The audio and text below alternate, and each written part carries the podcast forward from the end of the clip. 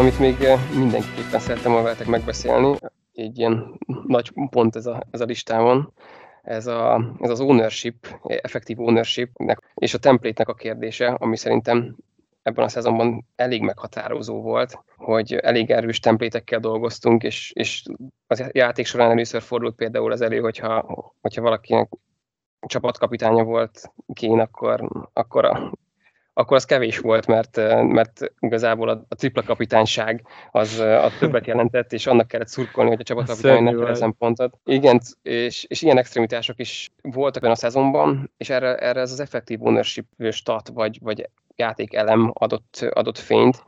És én ezzel nem nagyon vagyok tisztában, és nem nagyon sikerült nekem ezt uh, kitalálnom, hogy most ez egy jó dolog, hogy ezt ismerjük, vagy nem jó dolog, hogy ismerjük, mert az biztos, hogy nem ez szerint hoztam a döntéseimet, de azt tuti, hogy sokszor félrevezetett. És, és ezt szeretném kérdezni, hogy, hogy ez szerintetek hasznos, hogy ezeket az dolgokat látjuk, vagy, vagy pedig jobb lenne ezeket figyelmen kívül hagyni? Összességben szerintem nem hasznos. Tehát összességében ha, ha tényleg, tehát azért elmondhatjuk, azért nagyon, tehát hogy benne vagy ebbe az egészbe, tehát neked nincs szükség effektív arra, hogy, hogy na most a nagy átlagból ki hogy rakja be a játékosokat, hanem neked megnézed a meccseket, összefoglalókat, statisztikákat, és az alapján kell hoznod döntéseket, és az alapján elmetleg jó döntéseket tudsz hozni, és ez az ownership, ez mindenképpen hát befolyásol, és hát átlagban szerintem sokszor rossz irányba. De közben meg igen, idén gyakorlatilag, ha ezt követted, akkor, akkor a top 100k biztos megvolt, de lehet, hogy közel voltál top 10k-hoz is. És nem tudom, hogy ez most ez mindig így van-e, vagy mindig így volt-e, nem tudom, de, de biztos, hogy, hogy ha ezt követed, akkor nem lesz rossz szezonod összességében. Csak hát ő unalmas nekem, de hát ez stílusfüggő. Igen, igen, itt, itt a stílusok azok abszolút ütköznek. Én, én sokszor szoktam nézni. Főleg szerintem egy ilyen kis, kis riasztásnak jó, jó lehet, hogy, hogyha meglátod, hogy, hogy valaki, valaki már nagyon ott van, és, és már, uh, már igen csak veszélyes rád, akkor, akkor elgondolkozhatsz, hogy egyébként még mindig tartod azt, hogy ő nem kell, vagy hogy, uh, vagy hogy egyébként lehet, hogy el, érdemes elgondolkozni rajta. Főleg, főleg erre jó szerintem ugyanúgy, ahogy vakon menni semmi után sem éri meg, ugyanúgy itt az effektív ownership kapcsán is esetleg megláthatod azt, hogy ha ott van egy játékos, és a live FPL egy kis koponyával jelzi neked, hogy ő mennyire veszélyes, az a koponya az nem mindig rossz. Ez a koponya az azt is jelentheti, Harry hogy Kane. piszak nagyot fogsz fogni azon a játékoson, amikor két pontot hoz, mert ott van az összes csapatban, és nálad nincs ott. Hát a Harry Kane van mellett, van a koponya, az bal. Meg az Emi Martinez, igen, szóval ezek, ezek nagyon-nagyon durva koponyák az, az voltak. Rossz. Ez Nekem ez volt az első szezon, amikor, amikor én ezt a, ezt a stratot néztem, vagy legalábbis ezt a Na, hát ez, ez sokat mondó. Ez Igen, sokat és egyébként ezért, ezért is vagyok nagy bajba, hogy most milyen tanulságot vonjak le ezzel kapcsolatban. Mert szerintem nem volt ez nekem nagyon hasznos, és, és azt hát meg különösen rossz volt. Igen. De ez, de ez különösen rossz volt látni, igen, egyébként most pontosan itt tartok egyébként, hogy ezt, szeretném ezt elkerülni, de, de hát az, amikor, hogy tényleg, hogy a kapitányom, vagy nem, tehát hogy egy olyan játékos van a csapatomban, akinek aki azért kell szurkolni, hogy ne hozzon pontot. Tehát ez, ez, ez teljesen rossz volt megélni, és egyébként jó, oké, tényleg azt lehet látni, hogy, hogy ki azok, akiktől tartani kell.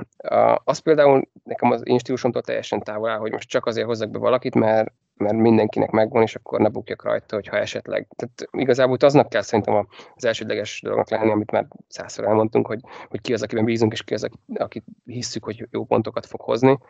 Ugye emellett minden más, az csak másodlagos de zavaró ezeket, ezeket a statokat, legalábbis nekem egy, így látni, és, és tényleg nekem ezt, ezt most így meg kell emésztenem a, a következő szezonra, úgyhogy ezért is vagyok abszolút nagyon kíváncsi a, a, a véleményetekre. Hát figyelj, akkor ne használd. Tehát, hogy egyébként az eredményeid magáért beszélnek, és hát idén nem sikerült ezt megközelíteni. Itt, itt van a, a kis angyal a Dévnek a jobb vállán, és a kis ördög a, a bal oldalán, aki azt mondja, hogy, hogy nagyon sok mindent mond el a top 10 káról ez a, ez, a, ez a stat, amit meg tudsz nézni itt a Live FPL-en, és nagyon sok mindent megismerhetsz a top 10 káról, és én én őszintén én azt gondolom, hogy ennek segítségével okosabb lehetsz, mint a top 10K. Ennek a segítségével és amúgy a saját eszeddel együtt. De ez nehéz. Szerintem ki tudod okoskodni, hogy jobb legyen, mint a top 10K, és önmagában, hogyha jobb vagy náluk, az azt jelenti, hogy a top 10K-ban vagy, és akkor egyrésztről már jó szezonod van, másrésztről, hogyha versenyzel a különböző miniligákban, nagyon jó esélyekkel indulsz, hogyha a top 10K-ban vagy arra, hogy első legyen. De ezt nehéz kiszűrni. Tehát, hogy azért, látod, tehát ez nem ilyen evidens dolog, hogy most uh, ott van, látod, hogy mi a, a, a nagybetűs template csapat, de te, de te onnantól kezdve nem, nem tudod, hogy most kit szűrje ki innen. De félreértés ne essék, nem ez az első számú statisztika, amit meg kell nézzünk. Az, hogy hanyas a template ratinged a Live FPL-en, az semmit nem jelent. Igen, az, hogy kiszűrni, az, hogy effektív ownership alapján kiszűr, kit szűr ki, az nem is nagyon értelmezhető. Azt szűrsz ki, akit egyébként az összes többi szabályod és információd alapján rossznak gondolsz, azt szűröd ki. Szóval ez egy mankó, ez egy abszolút egy olyan kisegítő statisztika, amin gondolkozhatsz. Én amúgy tudom, hogy mi a Dave problémája, én rájöttem. Tehát ugyan, vagy hát én magamból indulok ki, hogy hogyha mindenkinek ben van a Lingard, és én kicsit nem bízok benne, mondjuk a Lingard ez nem jó példa, mert a Dave az nagyon szerette, de akkor mondjuk a Gündogánt, a Gündogántba egy kicsit se bíz. Tehát, hogy van az, hogy hát azért, na, majd a következő meccseken már nem csinálja ezt, akkor már csak az is rakott be, mert van benne egy, egy ilyen dac, hogy mindenkinek ben van, és olyan jó lesz, ha majd blankel, és hú, te mekkora pesgőt pont az, milyen jó lesz. Hát nem történt meg, de, de hogy ez van mögötte, én azt Igen, egyébként úgy ezt, ezt jól látod, tehát pontosan ez az, ami zavar, hogy engem inkább sarkal arra a döntésre, hogy oké, okay, akkor én megyek más úton, hogyha mm. tényleg egy olyan játékos van, aki mondjuk 100% fölötti van a, a top 10 és ez nem jó, mert egyébként amúgy meg lehet, hogy... Egyébként lehet, hogy beraknád, igen. Igen, én lehet, hogy úgy is arra, vagy pedig lehet, hogy ugyanazt a döntést hoznám meg, de hogy, hogy ez egy olyan dolog, ami, ami nem segít, mert nem, kell, nem kellene, hogy, hogy most ez alapján döntsek, és mindegy, hogy most én üldözöm az élbolyt, vagy ott vagyok az élbolyban, hanem tényleg csak azt számítana, hogy hogy ki az, aki pontokat fog hozni. De értem egyébként. Ez amúgy tök jó, hogy, hogyha, hogy, hogyha úgy tudod megközelíteni a játékot, hogy ki az, aki pontokat fog hozni, az a legtisztább az egészben. Nekem De igen, én, én is adom. Az a baj, hogyha azt nézed, hogy 110%-on van Gündogán, és mennyit tudsz rajta hozni, az önmagában kevés, mert akkor nem, nem számolod bele azt, hogy mennyit tudsz rajta bukni. Mert akkor beszűkül egy picit a látóköröd, és, De és akkor arra nem gondolsz, tudod. hogy két pontot hoz Gündogán, és akkor te ott fogsz rajta. De itt, itt meg már bejön tényleg az, hogy mi van, ha nem két pontot hoz, és egyébként ki ellen versenyezteted meg. Ezt saját példából tudom mondani, nekem konkrétan Rashford foglalta el azt a pozíciót, amit nagyon-nagyon könnyen Gündogán is megtehetett volna, úgyhogy még pénzem is marad, nagyon jó volt a Unitednek a sorsolása jó pár hétig, és hát egy 9,5 milliós középpályás volt ez, aki versenyzett egy 6,5 millióssal, és csak arra gondoltam, hogy mennyit tudok ott hozni, hogy ott mindenkinek majd jönnek a kettesek, nekem meg jönnek a hatosok, meg a tízesek. Hát és nem, nem gondoltam arra, hogy mi van akkor, hogyha csak én bukok a Rashfordnak a két pontján, és amúgy mindenki más hozza a Gündogánnak a tíz pontját. Szóval itt, itt hogyha, szerintem, hogyha úgy nyitott szemmel járunk, és amúgy több oldalról is vizsgáljuk a kérdést, akkor, akkor amúgy közel járhatunk az igazsághoz. De nekem most Dave elgondolkodtattál, hogy, hogy lehet, hogy nekem is megérné nem nézni live FPL-t de ezen még majd megálmodom szeptemberig. Ja. Egyébként a transfer planeres rész az viszont tök jó ott a live pl szóval oda biztos, hogy visszamegyek, de igen, igen, igen, maga ez a, ez effektív ownership, ez kicsit taszító, de ja, ja, ez, ez, igen, ez olyan dolog, hogy meg kell mészteni. De, de tök jó egyébként, hogy körbejárjuk szerintem, mert ez, ez igen, ez egy ilyen modern eleme a játéknak most már, és nem lehet nagyon így nem beszélni róla. És itt még Dave azt vetette föl, hogy legyenek-e szabályok, amik mentén következő szezonokban működünk, és ezeket nagyjából betartva hozzuk meg a döntéseinket. Levi, hogy állsz ezzel? Nekem ez mindenem.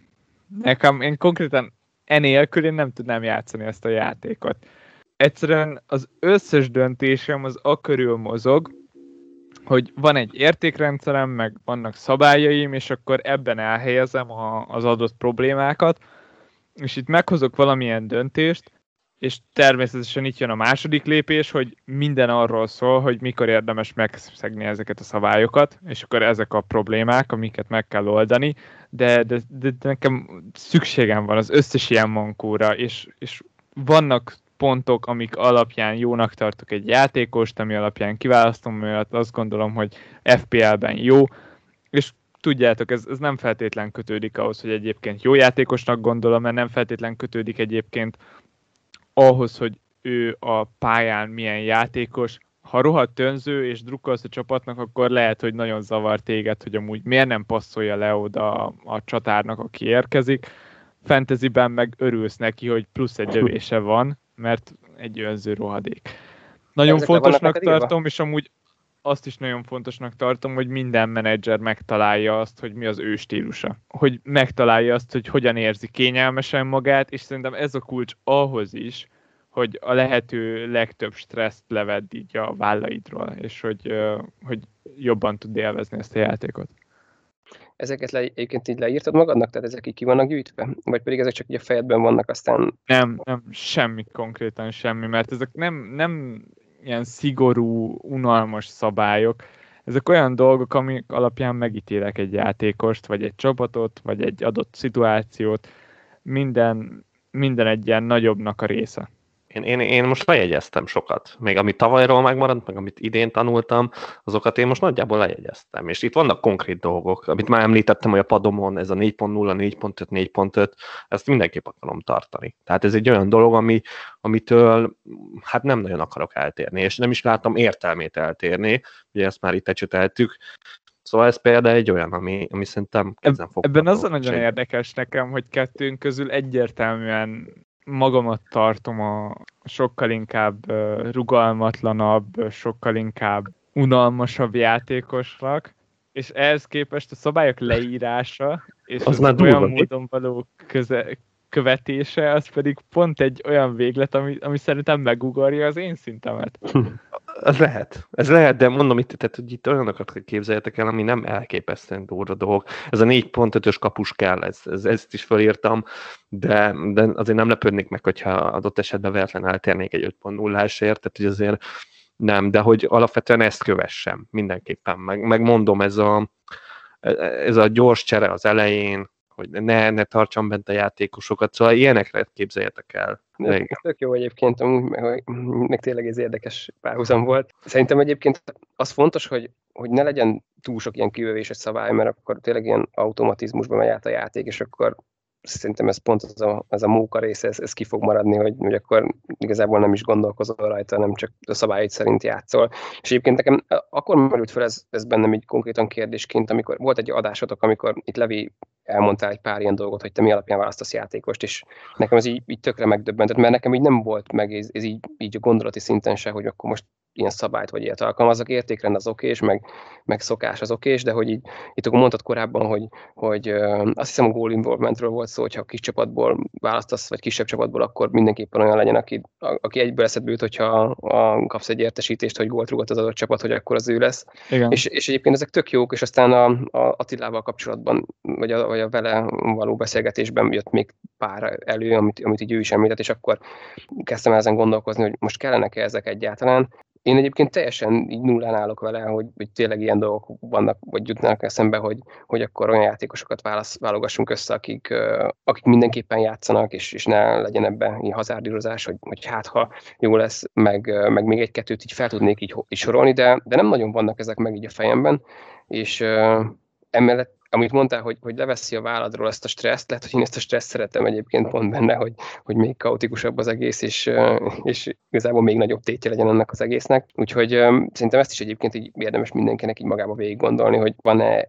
olyan pár alapszabály, ami alapján így meg lehet ezt a játékot játszani, és hogy, hogy mennyire szűkítsük le úgymond a, a döntéseinket. De ez, ez is egy tök érdekes dolog. Így van egyébként, ez, ez, ez stílus kérdése szerintem, és, és abszolút én azt gondolom, hogy az én stílusom a legjobb, de nyilván nincsen igazam. És, és az, hogyha megnézed, hogy nekem idén bent volt Jimenez a Wolvesból, Máténak meg bent volt Néto, tök mindegy egyébként, nem azt akarom mondani, hogy valamelyikünk jól döntött, hanem az, hogy másként gondolkoztunk, mert én amúgy nem raknám be Nétót kb. soha, Máté meg amúgy idén nem rakta be Jimenezt, és amúgy tavaly, meg tavaly előtt se rakta be nagyon. Szóval én ezt nagyon szeretem, hogy pont bármilyen stílussal eljuthatsz egyébként, akár az első helyezésig is, és, és nincs, nincs az, hogy, hogy amit én mondok, az amúgy jobb, hanem, hanem az van, hogy beszélünk, és elmondjuk, hogy mit gondolunk, és amúgy most, ha mi itt hárman beszélünk, akkor ha ezt valaki meghallgatja, hozzáadja azt, hogy mi az, ami jó ebből, és hozzáadja azt, ami még szerinte jó, és akkor elméletileg jobban kéne kijöjjön belőle. Egyébként ami nekem ilyen nagy hűha ebben, és ez, ez tök jó gondolat, hogy, hogy vagy hát így ezt folytatva, hogy igazából itt, itt ülünk, beszélgetünk hárman, és úgy a lényegi kérdésekben szerintem egyetértünk, meg nagy az egyetértés, és mégis egyébként mindhárman full különbözően játszuk ezt a játékot, Szóval, hogy így tök jó, tehát ez, ez tényleg egyébként ez a szépség is valószínűleg, hogy ezért is jó, meg ezért is élvezzük ennyire. Tudod, mit imádok? Azt, hogy itt beszélgetünk kb. két és fél órája az FPR-ről, úgy, hogyha megnézed a csapatainkat, Bruno Fernandes bent volt mind a hármunknak összesen nagyjából 90 meccsen szerintem. Szóval, hogy vannak olyan dolgok, amik, amik egyszerűen adják magukat, és nem tűnik bonyolultnak, és, és választhatsz összességében 20 csapatnak a kb. 25 játékosából, és akkor igazából ezeknek a nagy része amúgy kuka. És mégis, mégis tudsz rajta gondolkozni, mégis lehet másként csinálni, mégis vannak benne elképesztő mélységek egyébként. Szép, abszolút adom, de nálam csak 23 meccset volt bent. Pont azt akartam mondani, hogyha, hogyha valakinek akkor Mártin áll, Nekem hogy nem alap ez a Bruno Fernandes. Na hát akkor igen. Igen. Hát Fernandes is szarpik volt idén, hát valljuk be. Tény. Ja, ja, ja. Itt, itt át is tudjuk kötni a következő témára, amit így a kapitány választásra kapcsolatban írtam fel. Hogy, De jó vagyunk most. Fú, ez mély téma lesz, igen, ez depressziós. Igen, mondjad. Hogy, hogy, hogy, hogy van erre bármilyen gondolkodásmód, hogy, hogy mennyire válasszuk a nyilvánvaló kapitányokat, mennyire menjünk egy, egy kicsit kockázatosabb döntés felé, de hogy látjátok ezt? Van erre bármilyen íratlan szabály, vagy pedig, vagy pedig én, én, én, írtam fel, én írtam fel a kapitányválasztásra egy szabályt. Írott, és írott szabályunk írott szabályom van, írott, írott szabályom van, és és ez, ez átnéztem mind a 38 fordulómat, és hát nem volt túl jó a kapitányválasztás. Összességében egyébként megnéztem, ez az 520 pont, ez annyira nem rossz egyébként de most idén valami oknál fogva sokkal nagyobb volt az átlag kapitánypontoknál, mint szerintem tavalynál egyértelmű, meg tavaly előttnél is. És itt, itt nem volt annyira meglepő, hogyha valaki 600 plusz pontot hozott. És ez azért szerintem ez nem volt mindig így. Arra jutottam, hogy, hogy nyilván tehát van, hogy nem lehet figyelmen kívül hagyni a legjobb, legegyértelműbb kapitányjelölteket, akkor meg is kell rakni. De amikor van ilyen necces dolog, akkor, akkor benne mindig van az, hogy akkor megrakom a második legjobbat, és az, az idén 0%-ig jött be. Az egyszer se jött be. De konkrét egyszer se jött be. És, és mindig volt egy harmadik gondolatom is, ami meg ilyen nagyon extrém és azok meg egyébként egész jól összejöttek volna. Szerintem sokkal jobb arányban, mint ami az, hogy rag meg a, ha nem a szalát rakod meg, akkor rag meg a Fernándest, vagy a Szont. E, körülbelül ennyi gondolatom volt, de viszont, hogy adott esetben akkor rag meg a Benfordot, rag meg a nem tudom, valamelyik ilyen nem annyira drága középpályásodat, szóval ez, ezt abszolút odaírtam, hogy tényleg én is úgy, úgy kezdtem a szezont, hogy legyen három kapitányom, és abból válogatok. És ez nekem most így elsőre nem tetszik. Szerintem ez egy fals dolog, vagy a kettőnél is. Ez, ez itt szerintem nem biztos, hogy jól jössz ki belőle. Úgyhogy ezért inkább lehet, hogy extrémebb irányba el fogok menni jövőre. Wow, az érdekes. Ja. Mert bejött az összes. Tehát amikor mindig olyat raktam meg, ami, ami ilyen nagyon extrém volt, a Dallas-tól kezdve, a Fordi is volt, amikor nagyon extrém volt, és ő is bejött, és, és akkor emiatt úgy vagyok vele, hogy, hogy miért ne. Ja. Én mondom, hogy ezt szeretem ebben a játékban, hogy ugyanabból mit tudunk kihozni. Én ugyanezzel az alapvetésre indultam el, mint amit te mondtál. Ugyan ezen szabályok szerint vittem végig a szezonom, és arra jutottam, hogy rohadtul nem érdemes gondolkozni a kapitányon. A legunalmasabb pikkekkel piszok jól lehet járni. Ö, én konkrétan ezek szerint mentem idén. A kapitányválasztás szempontjából a szabályaim azok nagyjából azok voltak, hogy csak prémiumot választok, tekintve, hogy 38-szor választunk kapitányt, nem találom jónak azt, hogy ötször vagy tízszer választok nem prémiumot, mert nagyon nehéz egyébként betalálnod azt, amikor pont uh, spike amikor pont jól hoznak azok, akik amúgy egyértelműen valamilyen oknál fogva olcsóbbra vannak beárazva. Szóval, hogy folyamatosan a prémiumok között mozogtam, és egyébként nagyon egyszerű szabályom volt, kb. meg lehet érezni minden Game Week előtt, hogyha más nem megnézel egy ilyen szavazást, hogy kik azok, akik a legnépszerűbb jelöltek. Hogyha valaki egyértelműen vitte a szavazást, és nagyon-nagyon népszerű volt, akkor ott dönthettél, hogy egyébként mész vele, ami az unalmas, egyszerű, biztonságos pick, vagy esetleg megjátszottad, hogy nem ő. Itt én általában mentem az árral, és hogyha ha elég egyértelműen éreztem, hogy nem akarok, akkor megpróbáltam. Ez főleg olyankor volt, hogyha ha volt egy olyan játékos, akiben én bíztam, mondjuk Szala, főleg a szezon elején, és, és ő valamiért nem volt népszerű, és egy olyan játékos, akiben nem bíztam, meg egyértelmű befutó volt. Ilyenkor tértem el leginkább a hullámtól, vagy olyankor, amikor látod, hogy itt nagyon meg fognak osztani a kapitányok. Uh-huh. Ha nagyon megoszlanak, olyankor kiválasztod azt, aki neked a legszimpatikusabb, aki a legjobbnak tűnik, mindegy, hogy a sorsolás miatt, vagy bármi más miatt, olyankor, olyankor igazán próbálkozhatsz. Én ilyenkor is prémiumokkal próbálkoztam, de mondjuk a legtöbbeknek, akik mondjuk a Máté gondolkodását követik, ilyenkor ajánlanám azt, hogy akkor próbáljunk be egy Dallas. Persze, igen. Amikor egyébként meg van osztva. Így az, van, így van, így van. Én is, én is így gondoltam egyébként. De szóval ilyenkor viszont mindig, mindig menni az első ilyen kis hangra, amit, amit én, én sokszor nem mentem, tényleg csak néha, és akkor mindig bejött egyébként, és akkor ez, ez van egy olyan bennem, hogy akkor próbáljuk meg. Jó, az se segít egyébként, hogy megnéztem, hogy nekem a második legtöbbször választott kapitányom az a Raheem Sterling volt.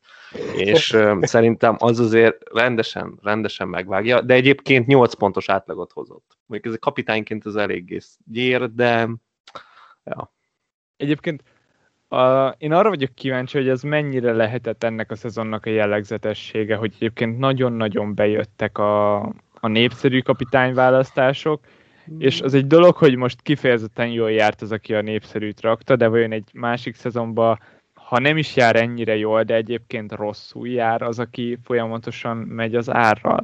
Mert ha megnézitek, én most, amikor beszélgettünk Attilával, akkor megnéztem az ő csapatát és az én csapatomat. Kapitánypontokban effektíve ugyanannyit hoztunk, úgyhogy Attila kb. 200 plusz pontot hozott az én csapatomon, és a top 1000-ben végzett, borzasztó jó szezonja volt, és nekem nagyon-nagyon meglepő módon ebből nullát tett ki a kapitányválasztás általában az szokott lenni, hogyha összehasonlítjuk a legjobb csapatokkal munkat, hogy azért ott vannak túlpisságok, és vannak, hogy egy játékosnak, egy menedzsernek minden döntése bejön, és borzasztóan sokat hoz, de ehhez képest idén, idén nem a kapitányok jelentették a különbséget, legalábbis a mi csapataink között. Nem, tényleg nem. Egyébként köztünk is azt hiszem 80 pont van kapitányban, nem kevés, de, de lehetne az több is. Meg volt, volt hogy több volt.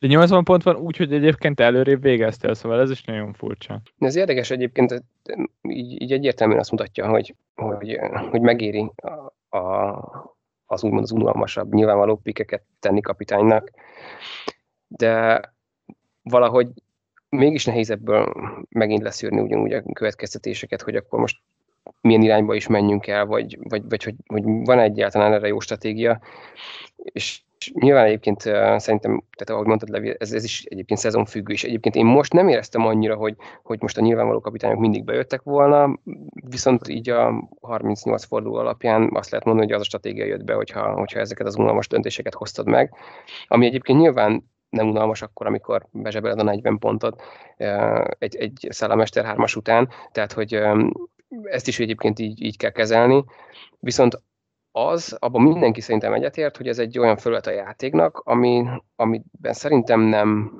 tudja, tudjuk úgy maximalizálni a, a potenciált, viszont nagyon sokat számít. Tehát, hogyha eltalálod a kapitányválasztást, és a több, az összes többi játékosod blankel, akkor is van egy okés fordulód általában. Viszont fordítva is igaz, hogy, hogy hiába a többiek jót hoznak, hogyha a kapitányod blankel, akkor, akkor kész, és, és nem tudtál akkor hozni a tömegen. Úgyhogy szerintem én nagyon szerettem volna már erre a szezonra is megtalálni egyébként a, a, formulát, hogy legalább itt valamit tudjak alkalmazni, mert egyébként én nekem ez így, így historikusan nem, nem erősségem ez a kapitányválasztás, és ebbe a forduló... nem hiszem el. De ebbe, ebbe a szezonban is egyébként hogy, hogy, hogy, hogy ez gyengén ment. Ez elhatároztam. Egyébként elhatároztam az el, a, a szezon elején, hogy, hogy akkor nem fogok itt tényleg itt okoskodni, megyek az árra, és, és tényleg akkor a legjobb kapitányt választom, majd a, aki papíron legjobbnak tűnik, és kész. És ezt az első fordulóban tudtam tartani, és utána ne, onnantól kezdve végig valahogy, valahogy nem.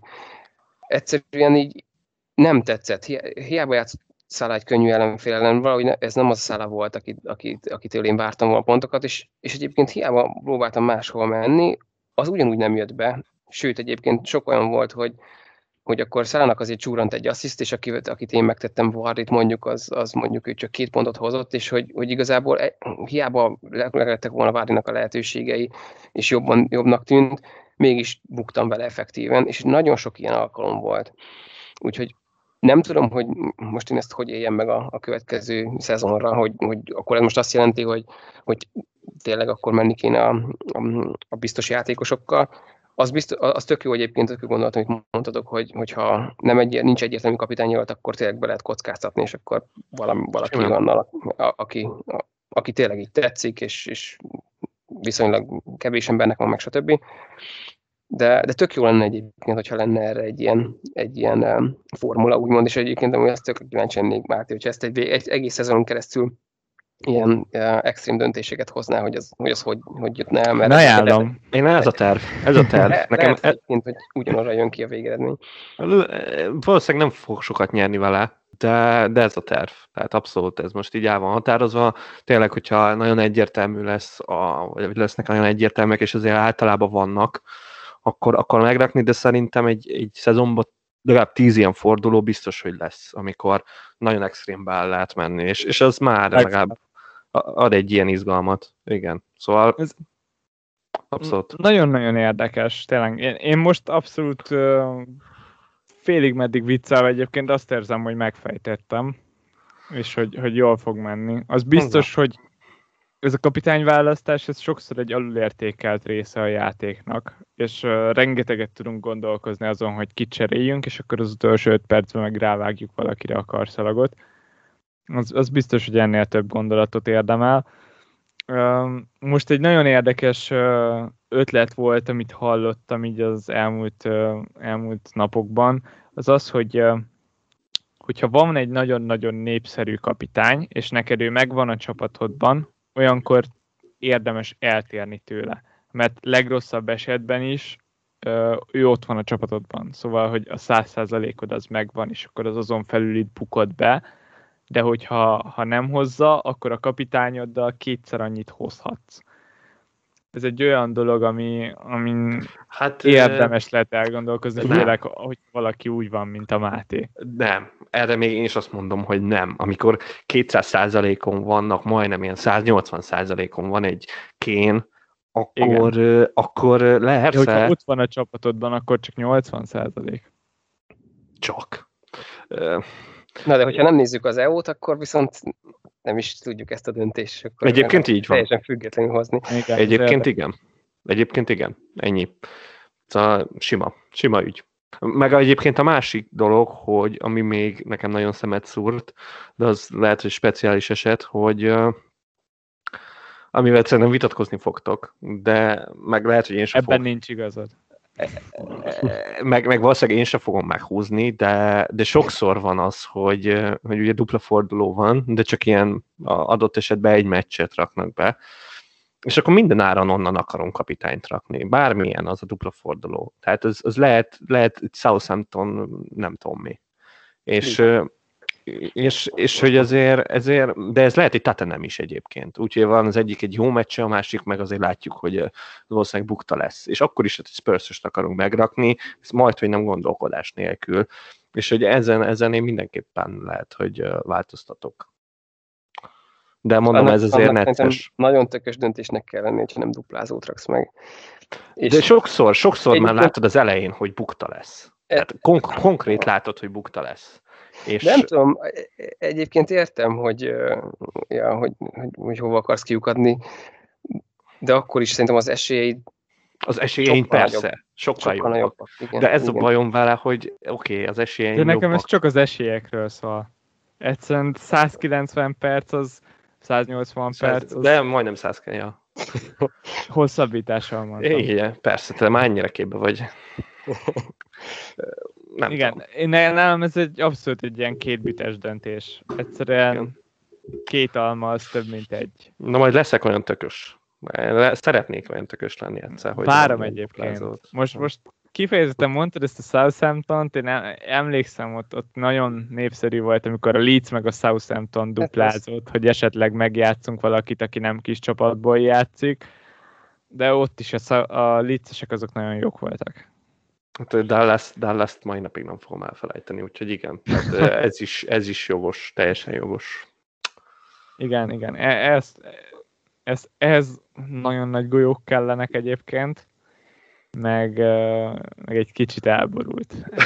Ez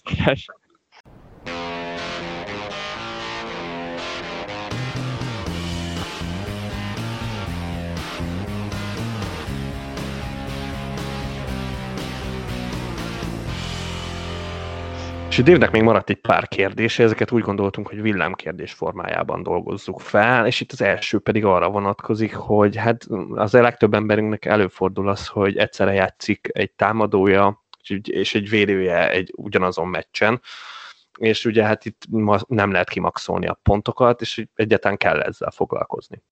De önmagában szerintem nem kell vele foglalkozni. Én, én azt gondolom, hogy ha, ha előre tervezünk, megnézzük a játékosoknak a sorsolását, akkor akkor egyszerűen benne vannak ilyen glitchek a, a Matrixban, vannak hibák, hogyha épp egymás mellett játszanak, de még mindig úgy gondolod, hogy jó esélye van a védődnek, akkor megjátszod, amúgy meg túl gondolni, én ezt nem gondolnám túl, én semmiképpen sem lesz egy olyan dolog, amire kimondottan odafigyelek, sokkal inkább, mint külön-külön játékosokat fogom vizsgálni a, a playákat a csapatomban. Nekem egyébként ez sokszor fordult elő, szerintem túl sokszor is, és én azért is írtam ezt fel, ezt a pontot, mert úgy érzem, hogy ezen, ezen buktam egyébként elég sokat, úgyhogy mindenképpen gondolkozni fogok, hogy, vagy legalábbis leredukálni ennek a számát, hogy ez ne forduljon elő nagyon sokszor. De egyébként úgy gondolom, hogy ha, hogyha az az alapvető koncepció, hogy, hogy jól védekező csapatokból választunk védőket, és jól támadó csapatokból teszünk embereket, akkor ez valamennyire már kezeli úgymond a problémát. Itt inkább akkor van rossz, vagy akkor van, van gáz, hogyha, hogyha mind a két szegmens olyan, hogy nem vagyunk biztos a clean sheetben, de nem vagyunk biztos a támadó pontokban sem, akkor gyakran fordul elő, hogy mind a kettő besül. Úgyhogy én erre azért figyelmet fogok fordítani a következő szezonban. Hát ez főleg akkor érdekes egyébként, hogyha éppen wildcardozol, és van egy nagyon egyértelmű támadócsapat, mint mondjuk a Son páros, és akkor van egy olyan, mint mondjuk a Chelsea védelem, és akkor hogy ne legyen az, hogy, hogy mit tudom, két hét múlva lesz itt Spurs Chelsea Szóval erre mondjuk azért szerintem érdemes figyelni, mert akkor az, van egy olyan fordulat, ami bukta, tehát hogy két embered bukó, vagy jó, hát a cseréid lehet, hogy minimum kettő. Igen. De igen, minimum kettő, és akkor még pozitívan állunk hozzá a dologhoz. Hát én igazából ezt csak annyit tudok hozzáfűzni, hogy én mindösszesen arra fogok figyelni, hogyha ben van a kapusom és a tízilövőm, akkor, akkor kiveszem a tízilövőmet a csapatomból. Tehát nagyjából ennyit tudok ehhez hozzáfűzni. A következő témánk az az átalakuló csapatok megítélése. Ilyen csapat lehet a Chelsea, a Spurs, az Everton. Itt, uh, itt főleg a Chelsea-t meg az Everton-t emelném ki, akik nyáron legalább három olyan játékost igazoltak, akik, akik a klubhoz mérten különösen nagy igazolások voltak, és, és nagyon nehéz volt belőni a szezon kezdetével azt, hogy miket várhatunk tőlük. Hogyan, hogyan viszonyultak az ilyen csapatokhoz a jövőben, és mit tapasztaltatok tőlük idén? Hát ugye, amit az évelején mondtunk a Chelsea kapcsán, az azért bejött, főleg itt a Lampard érába, az, az abszolút bejött. Aztán itt a Tuhel alatt meg, meg egy új City-t kaptunk, ami megint csak nem segít FPL szempontból. Szóval igen, a Chelsea az ez, a spurs azt egész évben szittuk, szerintem itt a podcastban, szóval arra az nagyon benéztük. Az Everton meg igazából összességében, ha megnézzük, igen, ott éven nagyon jók voltak, de utána hozták az Ancelotti Everton szintet, amit tavaly mondjuk elvártunk tőlük. Szerintem ez, ez egy nagyon jó észrevételünk volt a, a szezon előtt, hogy, hogy ezekkel az a csapatokhoz nem kell hozzányúlni, és érdemesebb kivárni, és a chelsea ez, ez fantasztikusan jól látszott, hogy, hogy nem voltunk ott egyáltalán biztosak a kezdőcsapatban sem, egyáltalán az, hogy annyi embert kellett beépíteni, hogy ez hogy fog együtt működni, itt, itt az egész gépezet, és, és az a durva, hogy tulajdonképpen most is ugyanott tartunk. Jó, oké, kicsit más okból, mert itt bejött egy hatalmas rotáció, de szerintem itt, aki a Chelsea játékosokkal kezdett, az, az utána nem győzte őket kipakolni, úgyhogy szerintem ez mindenképpen egy ilyen jó megerősítés, hogy, hogy ezeket a csapatokat, akik nagyon nagy változásokon mennek keresztül, ott érdemesebb kivárni. És egyébként az Everton is valamilyen szinten jó példa volt, ott, ott mondjuk a calvert egyből kiemelkedett, és, és aztán utána ő rá be kellett ruházni, de ez még mindig szerintem a jobb forgatókönyv. A Spurs az pedig megint egy, egy nagy hatalmas talány volt, de hát erről eleget beszéltünk már, de szerintem abszolút nem volt hiba, hogyha valaki nélkülük kezdett, és aztán később ment rájuk. Na és hát itt egy olyan kérdés, amit mindenképp én akarok feltenni, mert nem akarok nagyon beszélni róla. Ez pedig a price trap kérdésköre, ahol is itt említett a Dave egy-két példát, ez a Wardi Nacho, vagy a Salah vagy a De Bruyne Gündogan, és hogy mennyire lehet ezt figyelmen kívül hagyni. Borzasztóan nehéz. Elhangzott már, hogy, hogy itt a, a Rashford Gündogánba szaladtam bele én, ahol, ahol egyszerűen figyelmen kívül hagytam a tényeket, és, és egyszerűen az alapján mentem, hogy, hogy ki, az a, ki a nagyobb játékos, ki a jobb játékos, ki az, aki, akinek amúgy jobb sorsolása van. És, és olyan alapvető dolgokat hagytam figyelmen kívül, hogy ki játszik jobb csapatban, ki az, aki amúgy jobban teljesít. Itt elég egyértelműen ez a price tap, ez, ez egy olyan dolog, amire oda kell figyeljünk. A szezon különböző pontjain elég egyértelmű volt, hogy ilyen ácsú sokkal-sokkal jobb pick, mint Wardy. Akár Gündogan, mint De Bruyne, de ők ugyebár annyira nem csúsztak össze. Ott főleg De Bruyne sérülése volt ez, ami Gündogánnak a felemelkedéséhez vezetett Szala Zsota az meg megint nálam elég necces, mert uh, még abban az időszakban is, amikor jó volt a Zsota, azt éreztem, hogy Szala egy lehellettel jobb, de pont annyival, hogy ha kapitányt választok, akkor azért szükségem van rá. Igen, egyébként itt, a, még ezeket a játékosokat valamennyire jobb is, vagy könnyebb is megítélni, akik egy csapatban játszanak. Most itt a, mondtad ezt a Rashford Gündogan dolgot, ami, ami igazából még nehezebb, és szerintem tehát ez egy olyan szintje a játéknak, amit egyszerűen nem tudsz figyelmen kívül hagyni. Legalábbis így, így ugye mondtad Levi korábban, hogy, hogy prémium játékost leszel meg kapitányként, tehát hogy, hogy itt van egy ilyen, ilyen felsőbbrendűség itt a, itt a drágább játékosok felé, amit, amit szerintem így, így egyszerűen tényleg nagyon-nagyon nehéz. És hogyha egy ilyet meglátsz, és egy ilyenben biztos vagy, akkor viszont hatalmasat lehet vele nyerni. Úgyhogy az, az egyébként egy tök jó faktor lenne, hogyha ugyanúgy, nem tudom, ki lehetne egyébként ezeket az árakat kalkulálni az egyenletből, és, és tudnál úgy tekinteni játékosokat, mert ez biztos, hogy sokat befolyásol.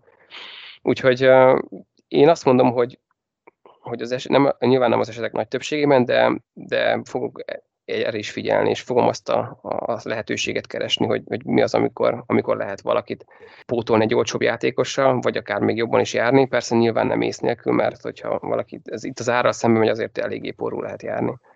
Tudod, mi az igazán nehéz, hogy sosem mondanád valakinek azt, hogy tarts 3 milliót a bankodban, mert azt akarod, hogy az összes pénzed el legyen költve, mert akkor dolgozik a pénzed, akkor kapod vissza remélhetőleg pontok formájában a beinvestált pénzedet. De amikor ott van a csapatod felosztva, hogy van egy darab 6 millió környéki középpályás, és mondjuk három drágább, akkor nagyon nehéz, hogyha nem akarod kicserélni a 6 millióst egy 6 milliósra, és akkor azt mondod, hogy hát akkor kicserélem a 9 millióst egy 6 milliósra. Ez az, ami borzasztóan nehéz, hogy lerakod a bankba a 3 milliódat, és azt tudod mondani, hogy basszus, hát tök hát mindegy. Akkor Nem akkor mínusz négy. Akkor mínusz négy. akkor mínusz négy. Tehát azt, azt én nem bírom elviselni hogyha sok pénz van a bankba. Akkor mínusz négy. Biztos, hogy tudsz valamit javítani. Hogyha az amot kiszedted, akkor a védelembe vagy a csatársorba biztos, Igen. hogy tudsz javítani. Szóval én nem tudom elképzelni azt, hogy, hogy, hogy jó lehet bent tartani három misit. Persze megtörténhet, hogy olyan formában vannak a olcsó csatárok, hogy, hogy ezt lehet hozni, de nehéz elképzelni attól függetlenül. Na és utoljára még itt van nekünk egy uh, explózív játékosok, vs. konzisztens játékosok. Ugye itt, uh, itt ugye a konzisztens ugye nyilván az, aki, aki stabilan hozza a pontokat, általában kevés pontokat, de a, az explozív arra gondolunk, akik, akik uh, nem annyira megbízhatóan hozzák, viszont hogyha hozzák, akkor, akkor általában dupla vagy, vagy triple returnökről van szó. City. akár, akár igen. Van egy, van egy-kettő olyan játékos, akit nyilván így frusztráló tartani hétről hétre, viszont, viszont alkalmatán elég jól ki lehet ebből jönni. Én a, amikor már így a, a szezon vége felé már így, így inkább így a, a fun faktor felé mentem, akkor, akkor én úgy próbáltam összerakni a csapatom, hogy, hogy minden egyes játékos van benne legyen a dupla return, és egyébként ez, ez tök jó érzés volt, és annyira nem is kellett így nagyon így a, a földtől elrugaszkodni, hogy, hogy most így nagyon hülyeségeket tegyek be, és nagyon őrültségekkel foglalkozzak. És egyébként ez, ez tök jó. Szerintem, hogyha, hogyha ezeket így találunk olyan játékosokat, és össze tudunk rakni belőle egy csapatot, akkor, akkor ezzel, ez egy, egy, egy hatalmas pont, pont átlagot tudunk hozni, még szerintem többet is, mint, mint konzisztensen, konzisztens játékosokkal, de, de nyilván itt, itt fontos a, szerintem a, a kohéziója ennek, vagy a, vagy a jó aránya ennek. Aztán nyilván majd az adott nevek ezeket meghatározzák. Ezt nagyjából lehet tudni, hogy itt mindenképpen a konzisztensek mellett rakom le a voksom, és, és ők azok, akikre szoktam építeni a csapatom a, a robbanékonyság az egy olyan dolog, hogy, hogy megfoghatatlannak érzem. Szóval, hogyha valaki nem tudja meccseken áttartani ezt a, a formát, akkor igazán nem is tartom robbanékonynak. Vannak különleges játékosok, akikre azt mondom, hogy dupla fordulóban érdekesek. Már ezre gondolok például, aki, aki dupla fordulóban mindig opció, de egyébként meg tényleg konzisztensnek semmiképpen sem nevezném. De, de igen, én, én nagyon nagy hadilában állok itt a robbanékony játékosokkal, mert, mert elég megfoghatatlannak érzem őket.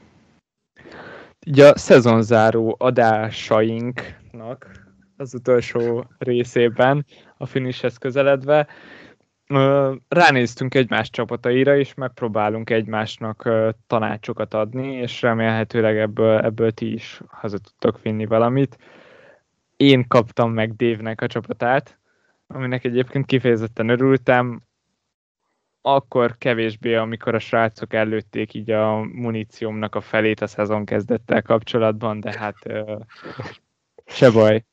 Uh, én itt egy pontját emelném ki a szezonodnak, ami szerintem még érdekes lehet a kezdeten kívül, és ami, amire kíváncsi vagyok itt a szezonodnak az elején, a, a hetedik fordulótól a tizennegyedikig, te nagyjából folyamatosan zöld nyilakat hoztál, és az egymilliómodik rangtól feljöttél az 500 ezredikig. És itt volt két fordulód, ami, ami közül az egyik egy, egy semmilyen volt, nulláztál nagyjából, és, és utána egy kicsit visszaestél a 680. helyig. És én itt azt emelném ki, hogy itt a 16. fordulótól, ahol itt volt egy kisebb visszaesés, te itt három game week alatt 12 pontnyi hitet hoztál össze, ami igazából három hitet jelent, és olyan cseréket csináltál, hogy behoztad Martinellit, behoztad Salah helyett KDB-t, behoztad Marciát, behoztad Rashfordot, és behoztad Wardit. Hát Azért igen. emelném ki ezt a szakaszt, mert amikor elkezdődtek ezek a cserék Martinellivel, akkor te 98 pontra voltál a top 20K-tól. Ami annak fényében, hogy még megvolt az összes csiped, és itt a legtöbben már elhasználtak egy prehitet, igazából nem volt rossz. Sőt, szerintem a 100 pont az pont olyan, amit ha csipekkel így besúlyozol, akkor annak a fele mondjuk lejön a csipekkel, mondjuk vagy 50 pontra, az folyamatos jó döntésekkel, egészen könnyen visszahozható, és a cseréit, de én olyannak éreztem akkor, hogy te már nagyjából bedobtad a törölközőt. És hogy arra lennék kíváncsi, hogy nagyjából ezt hogy élted meg, ezt, ezt így élted meg ezt a részét a szezonnak, Ö, nagyjából mi a véleményed erről az időszakról, ha emlékszel rá? A király, hogy, hogy ezzel szembesítesz. Egyébként tök jó, tényleg, mert uh, nekem így az, annyira azért ez nem volt meg, és ez, ezt így uh, halva azért tényleg nem, nem hangzik túl okos dolognak, Egyébként nem dobtam be a töröközőt egész végig, tehát hogy próbáltam kicsit kockázatosabb döntéseket hozni, de, de az sosem volt meg, hogy teljesen elengedem a játékot, és egyébként ez így, így nekem is számomra is érdekes volt, hogy, hogy így hiába, hogyha nem jöttek az eredmények, hogy ez így kitartott. Az, hogy ezek a cserék is, meg, meg, meg igazából ez a szakasz is egy, egy olyan, olyat, uh, olyan szakasz itt a játékomban, hogy, hogy nem éreztem azt, még, még ezek a zöldnyilak ellenére is, az apró zöldnyilak ellenére is, hogy, hogy igazából tudnék fogni a, a tömegen, és, és ez egyébként ezek ilyen, ilyen top 10 kás átlag körülök voltak, és, és sosem éreztem azt, hogy, hogy igazából haladnék előre. Itt próbáltam rengeteg utat kipróbálni, és ez itt az a szakasz volt, amikor úgy éreztem, hogy semmi nem jön be. És ezért jöttek a hitek, ezért jöttek a mínuszpontos transferek is, mert próbáltam váltani, és próbáltam, próbáltam eltérni attól, amit láttam, hogy nem jön be. És itt meg megint ugye visszatérhetünk arra, amit a, még a, a, a, az elején mondtam, hogy hogyha változtatja az ember a stratégiáját, uh, akkor az valószínűleg, hogy nem fog jól kijönni. És, uh, és nem voltam elég türelmes, ugye ez, ez ennek a jele. Egyébként ez a Martinelis transfer volt az, ami, ami nekem így hosszas gondolkodás után, vagy, vagy elemzés után volt az, az a pont, ami, ami, amit egy óriási hibának tartom, mert egyébként teljesen fölösleges kockázat volt, amikor ott lett volna egyébként a szaká is egyébként erre a szakaszra, és, és egyébként tök jó hozta is a pontokat, és biztos kezdő is volt. Itt igazából így, így ja, túl akartam járni mindenki eszén, ami, ami nyilván egyébként egy rossz döntés. Most ezt nem tudom, 16. forduló környéket említette? Tehát, hogy... Igen, ott, ott kezdődött. Ott volt igen. egy rosszabb fordulód, és akkor azt követte a Martinelli csere. Igen, igen. Szóval körülbelül eddig, eddig hittem azt, hogy, hogy ez így jó lesz, meg, meg uh, igazából majd tényleg ki fognak egyenesedni a dolgok, és, és vissza fog állni ez a szezon a rendes kerékvágásba, és aztán éreztem, hogy ez, hogy ez egy nem jön be, és, és így, így próbáltam váltani ami így visszagondolva teljesen hülyeség volt, sokkal jobb lett volna egyébként azt kijátszani, hogy, hogy mi lett volna akkor, hogyha, hogyha teljesen türelmesen ugyanazokkal a döntésekkel, hogyha te is mondod, még esetleg a csipekkel is ugye fogni a, a, a tömegen, hogy, hogy ez hova vezethetett volna el. Valószínűleg egyébként, hogy sokkal előrebb. Indokolatlanul magas volt a kockázat, de akkor ugye azt éreztem, hogy kell valami más. Úgyhogy igazából így, így, így tudnám összefoglalni, de egyébként ez is tök érdekes, hogy ez, ezt a Martinez dolgot te így, így egyből kiszúrtad, nekem ehhez idő kellett, hát hogy ezt így egy kívülről akkor te sokkal jobban láttad. Nem mondanám egyébként, de, de az egy olyan csere volt, amit amikor már beszélgettünk Messengeren, akkor is úgy éreztem, hogy, hogy itt van az, amikor már besokaltál. Igen, ez az. Tehát, hogy az, az olyan volt, hogy tudod, mint Arzenál szurkoló, én nagyon éltem, hogy behozod, meg, meg valamelyes láttam is benne egy nagyon pici gondolatot, de hogy, de hogy az ott annyira a helyzet hozta, hogy ő beállt, meg... Uh, Jó, egyébként amúgy imádom a csáót, szóval hát, nagyon nagy... Igen, igen, az de, de, de, de ez túlságosan elfogult vagyok vele. Meg ez, ez ilyen. Most így elég ridegnek hangzott, de nem akarom, hogy úgy érezt, hogy, hogy falnak lettél szorítva. Főleg arra akartam kihozni itt a, a tanulságot talán, hogy egyébként a 16. fordulóban tényleg 100 pontra voltál mondjuk a top 20 ami soknak hangzik, de amúgy szerintem a 16 ba ez még nem sok. Ott még szerintem még mindig egészen vegyes azoknak a száma, akik előttünk vannak és sokan vannak, akik mondjuk elhasználtak három csipet, és azért vannak ott. Szóval, hogy ott szerintem még bőven lehet dolgozni. Ez az egyik dolog, amit kihangsúlyoztam volna. A másik, meg egyébként, hogy a Martinelli csere az egyébként rosszul hangzik, de a KDB szálában például ott volt az, hogy KDB duplázott akkor, Igen. és akkor ott akart ember, az ember hozni a, a szalán. A Martial, a Rashford nagyon-nagyon jó szériát hozott, legalábbis sorsolásilag, és egyébként volt egy olyan Martial uh, dupla talán, vagy tripla return, amit megfogtál a Southampton ellen, és Wardy is duplázott, akit behoztál, és, és itt egyetemen akartál hozni pontokat, ez érződik. Szóval, hogy, hogy megvolt ez, hogy, hogy itt milyen játékoson akarsz hozni a tömegen. Itt az lehet az érdekes, hogy nem -e volt túl sok a kockázat. De, de mindenképpen, egyébként mindenképpen, és egyébként a másfél meg az, hogy tehát nyilván, hogy ez, ez nem jött be, mondjuk itt a, itt a Várdis dolog egyébként duplán ugye ő volt a kapitányom is, és, és hogy az ott nem jött össze, az ott nagyon fáj. Milyen számokat hozott? Igen, igen, Mert igen. jó volt abban a Hát igen, igen, azt hiszem, hogy neki volt, a, hogy akkor megdöntötte a szezonból, hogy a legtöbb kapulólövésnek a, a rekordját, hogy valami hét, hét próbálkozása volt, és akkor uh, utána a következő meccsre még nem is volt biztos, hogy kezd, aztán ott is voltak zicserei.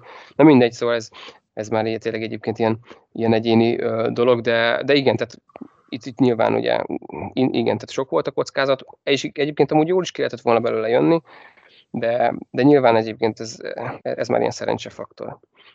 Lényeg a lényeg, még egy dolgot szeretnék így kérdésként felrakni számodra, az pedig a, a Twitternek a használata. Nagyon-nagyon sok menedzser van, akinél ez, ez abszolút másodlagos, és, és igazából nem is feltétlen téma, azért uh, a fantasy Twitternek a világa az, az nagyon sok embertől áll távol, és talán jobban is van ez így milyen viszonyban állsz így a, a fantasy football közösségekkel, és, és így önmagában a Twitterrel, és én kívülről azt látom, hogy rossz hatással vannak rád, és egyébként, hogyha a Twittert nem használnád a Live FPL helyett, akkor jobban járnál. Erről mit gondolsz? Egyébként a, a Twitter érdekes ez, mert mert azért sokszor, sokszor zaj volt ez, tehát azt, azt jól látod, hogy ott azért olyan interakciók vannak, hogy, hogy nagyon jól kell követ, nagyon jól kell kit- meghatározod azt a kört, amit te követsz. És igen, olyan dolgok is bejönnek, a, a, amik... Valahogy a, személyesebb, és a kisebb hangok hangosabbak. Igen, igen, igen, és Egyébként amúgy nem zavart annyira be, viszont voltak olyan dolgok, amik, amik azért tényleg úgy megérintettek, és egyébként meg, meg egy-két ilyen döntés előtt azért pánikoltattak, hogy ilyen kiszivárgott kezdők, meg, meg stb. Szóval, hogy itt, itt nem nagyon lehetett a forrást egyébként mennyire jól belőni, hogy most akkor az mennyire okés, vagy mennyire, mennyire pontos. De én egyébként a, hozzátartozik az, hogy, hogy kb. 20 ember az, akit, akit ott követek, úgyhogy nincs lemutolva, tehát hogy azért nincsen nagyon, nincsen nagyon sok info, plusz info, ami onnan bejön. Úgyhogy én nem gondolom, hogy az annyira befolyásolna, Viszont az, az egy abszolút jó észrevétel, hogy ott azért a, a hitelességet, a forrásoknak a hitelességét, meg, meg ugye a, az embereknek a véleményét, azt azért nagyon-nagyon meg kell szűrni. Úgyhogy én is egyébként valamennyire az elején még aktívkodtam, aztán utána bőven, meg, vagy bőven elég volt, hogy a Discordon beszélgetünk róla, hogy már nem, nem volt energiám rá, de egyébként köszönöm ezt is, az, ezt az észrevételt is. Tehát, hogy egyébként félreértés ne essék, nem arra gondolok, amikor te posztolsz Twitteren, hanem, hanem arra, amit hallasz. Ja, világos, világos, igen, igen, igen. Én, én egy dolgot tapasztaltam meg, amit, amit talán tovább tudok adni, mint tanács a Twitterrel kapcsolatban, Nekem még olyan nem volt, hogy deadline előtti kettő napban valami hasznosat vettem ki a Twitterből. Nekem abszolút arról az jön le, hogy olyankor van a pánik hangulat, és olyankor jönnek a, az olyan infók, amik csak tönkre tesznek, és előtte megjönnek esetleg a megfontoltabb gondolatok, olyanok, amiken ülnek emberek, olyanok, amikkel akár több is lehet és amikor közeledik a deadline, olyankor meg az, hogy nem kezd a Foden, meg ki van szivárogtatva az Aston Villának a kezdő 11-e. Meg vannak egyébként tök jó mémek is FPL-es témában, de ja, ja, igen. Na, én azt mondom egyébként, hogy, hogy most így kaptad az ívet tőlem, ezt add tovább a Máténak, és akkor így a, a pofon az mehet tovább. Jó, jó, uh, igen, köszi szépen. Tehát akkor igen, én, én kaptam Máténak a, a csapatát, vagy Máténak a szezonját. És egyébként amúgy ezt is mindenképpen megemlíteném, amit már Levita itt, itt szóba hoztál, hogy, hogy itt magáról a tervezésről, és, és hogy Máté mennyi, mennyire felkészült volt ilyen téren, még egy ilyen szezonban is, amit szerintem nagyon sokan elkönyveltek, úgyhogy hogy ezt nem lehet kiszámítani és uh, tényleg neki ilyen elképesztő kommentjei voltak, hogy ő majd ezt a játékos csak négy forduló múlva hozza be, meg, meg, meg, meg volt ez a, ez a mm, chip stratégia is tök jó. Szóval, hogy én ezt így mindenképpen pozitívumként emelném ki, hogy, hogy nem tudom, hogy, hogy ez neked mennyi időt betelik, így brutálsaknak tűnik egyébként, de hogy, hogy így ez abszolút tök jó felkészültséget adott neked szerintem, és, és egyébként szerintem ezt ilyen korábbi adásokban említettétek is, hogy, hogy készültél egy dupla fordulóra, de úgy, hogy, hogy a négy-öt fordulóval előtte az azokat a fordulókat is nagyon jól ki tudtad maxolni. Úgyhogy uh, itt, itt volt egy csomó ilyen, ilyen uh, Manager of the Week címed, így Ginorba kb, vagy, vagy né, négyből háromszor elvitted, meg ilyesmi. Ez, ez, ezen az úton volt, szóval, hogy szerintem ez így nagyon sokban hozzásegített téged, meg, meg tök jó. Szóval, hogy ez egy, egy mindenképpen egy ilyen pozitívumnak, pozitívunként um, tudnám, tudnám így kiemelni. Ami nekem így így kicsit így hihetetlen, hogy, hogy ezeket, olyan, olyanok, ezeket a jó eredményeket olyan emberekkel tudod elérni, mint mondjuk Wilson, vagy, vagy Redmond, vagy, vagy Bowen, vagy akármi, hogy te ezekben a játékosokban így hiszel, és, és szerintem egyébként sok pofont is kapsz tőlük. És, hát csak azt kapok egyébként. És, és, és emellett mégis egyébként te vagy a legnagyobb szószólója a Newcastle-nek, vagy, vagy egy Southamptonnak amit, amit szerintem kicsit olyan úgy, úgy hangzik nekem, hogy, hogy próbálsz nagyon szembe menni az árra, és, és ez semmi más, csak az, hogy, hogy hoz egy, hoz egy tök eltérő döntést. Nem Igen. tudom, hogy ezt, hogy ezt hogy látod, hogy egyébként ez, ez mennyire jövedelmező, vagy, vagy mennyire, vagy ezt csak azért csinálod, hogy, hogy szórakozz, vagy pedig, vagy pedig tényleg eredményesnek tartod? Hát, hát igazából szerintem idén próbáltam erre figyelni, hogy, hogy ne vigyem túlzásba. Mert, mert tavaly ezen ment el főképp. Az biztos. Hogy, hogy tavaly, tavaly azt úgy képzeljétek el, hogy körülbelül most szerintem ilyen három-négy ilyen játékosom volt, nagyon max. Hát akkor körülbelül a csapatom fele, szóval legalább ilyen nyolc játékosom az, az trash játékos volt. Tehát az effektív, ilyen iszonyatos trash. És akkor, akkor maradt is pénz a bankban nyilván. Szóval, szóval igen, nagyon brutálisan trash csapatok voltak, tényleg olyan nevekkel, akiket, akiket el se tud képzelni az ember, hogy berakja valaki és akkor igen, azt ott nagyon túl, túltoltam. Ott, ott, ott elhittem, hogy valami minden bejön, és hát nem, ezek nem jönnek be. De így, hogy ha megmaradsz egy szinten, amikor azt mondod, hogy három ilyen játékost minden csapat elbír. Tehát, hogy ez, ez ebben nem jutott. Tehát, hogy, és nyilván azért rakja be az ember, mert hisz benne, hogy azért valamilyen szinten hozza a pontokat. Aztán más kérdés, hogy lehet, hogy nem hozza annyira, de, de érted, most ezen nagyjából nem lehet egyértelműen eldönteni, hogy most egy Watkins, meg a Benford, azok nagyon menő pikkek voltak, de, de hogy, hogy a Wilson meg majdnem ugyanolyan szinten hozott miközben persze sokkal rosszabb csapatból van. Akkor ugyanígy a védőknél is. Ezek, ezeknél úgy gondolom, hogy, hogy nem veszítesz olyan sokat. Tehát hogy nyilván nem a prémium játékos helyére hozott be, de, de hogyha ha azonos szinten belül, ha te egy kevésbé mainstream játékos raksz be, abból szerintem olyan hatalmas probléma nem lehet. Úgyhogy ezt így tartani akarom, hogy azért ilyen három, legalább három ilyen játékosom legyen, aki, aki tényleg ilyen 0% körüli ownership van. De egyébként ez tetszik meg, hogy, meg, hogy ennyire képben vagy egyébként uh, tényleg a legutolsó csapattal is, úgyhogy már meg várom egyébként a fejutó csapatoknak az elemzését. Mert... Ó, az jó lesz, igen, azt még nem kezdtem el nyilván azért, de, de majd uh, mindenképpen meg fog történni. Ehhez csak annyit raknék hozzá, hogy uh, én akkor tudtam meg, hogy nagy a baj, és hogy, hogy ez egy más Máté idén, amikor megláttam, hogy beállította a csapatának a színét az FPL-en, és kiválasztotta a mezt, és, és nem egy full szürke mez volt ott, mint az elmúlt 6-7 évben, hanem, hanem ott vidítanak a színek, a fehér meg a piros, ott éreztem, hogy igen, most idén... Gyakorlatilag, mint ropogtatta volna az ujjait. Ez, ezt egy olyan üzenetnek vettem tőle. Abszolút, abszolút. Nekem ez nagyon fontos volt, az, hogy, hogy előtted végezzek, az mindenképpen. Tehát, hogy az... Amihez egyébként gratulálok. Jaj, hát nagyon szépen köszönöm. szóval nagyon fontos volt, és, és nyilván persze a 100k is jó lett volna, de, de ez így azért elégedett vagyok, hogy majd, hogy nem sikerült. Az, az már az is jó, hogy már majd nem sikerült. Szóval igen, én, én teljesen elégedett vagyok. Szerintem veletek ellentétben nektek azért ez most savanyúbb szezon volt. Nem. Meg egy, egy annyit még beszúrnék egyébként, hogy az nagyon tetszett, ahogy mondott, hogy, hogy korlátozni ezeknek a játékosoknak a számát is. Így van. És nem feltétlenül kell itt Newcastle játékosokról gondolkozni, nekem nagyon élénken él bennem az, hogy a szezon elején nekem egyszerre volt a középpályámon Trossard és Foden. Ezt akkor, igen, én, én, nagyon igen. erősen visszahúzta a csapatomat, és mind a kettő olyan játékos volt, akinek amúgy nagy potenciálja volt, szerintem, és, és mind a kettő a maga nemében amúgy valamennyire megindokolta azt, hogy miért raktam be, de egyszerre nagyon nagyot lehetett bukni velük. És hogyha egyetlen egy középpályás posztot foglalt volna el, vagy Trosszárd, vagy Fódán, akkor már is jobban teljesített volna a csapat. Szóval ez nagyon tetszett, amit mondtál, hogy lehet itt próbálkozni, meg lehet uh, rizikózni, de azt is mértékel. Ja, igen, igen, egyébként ez tök jó.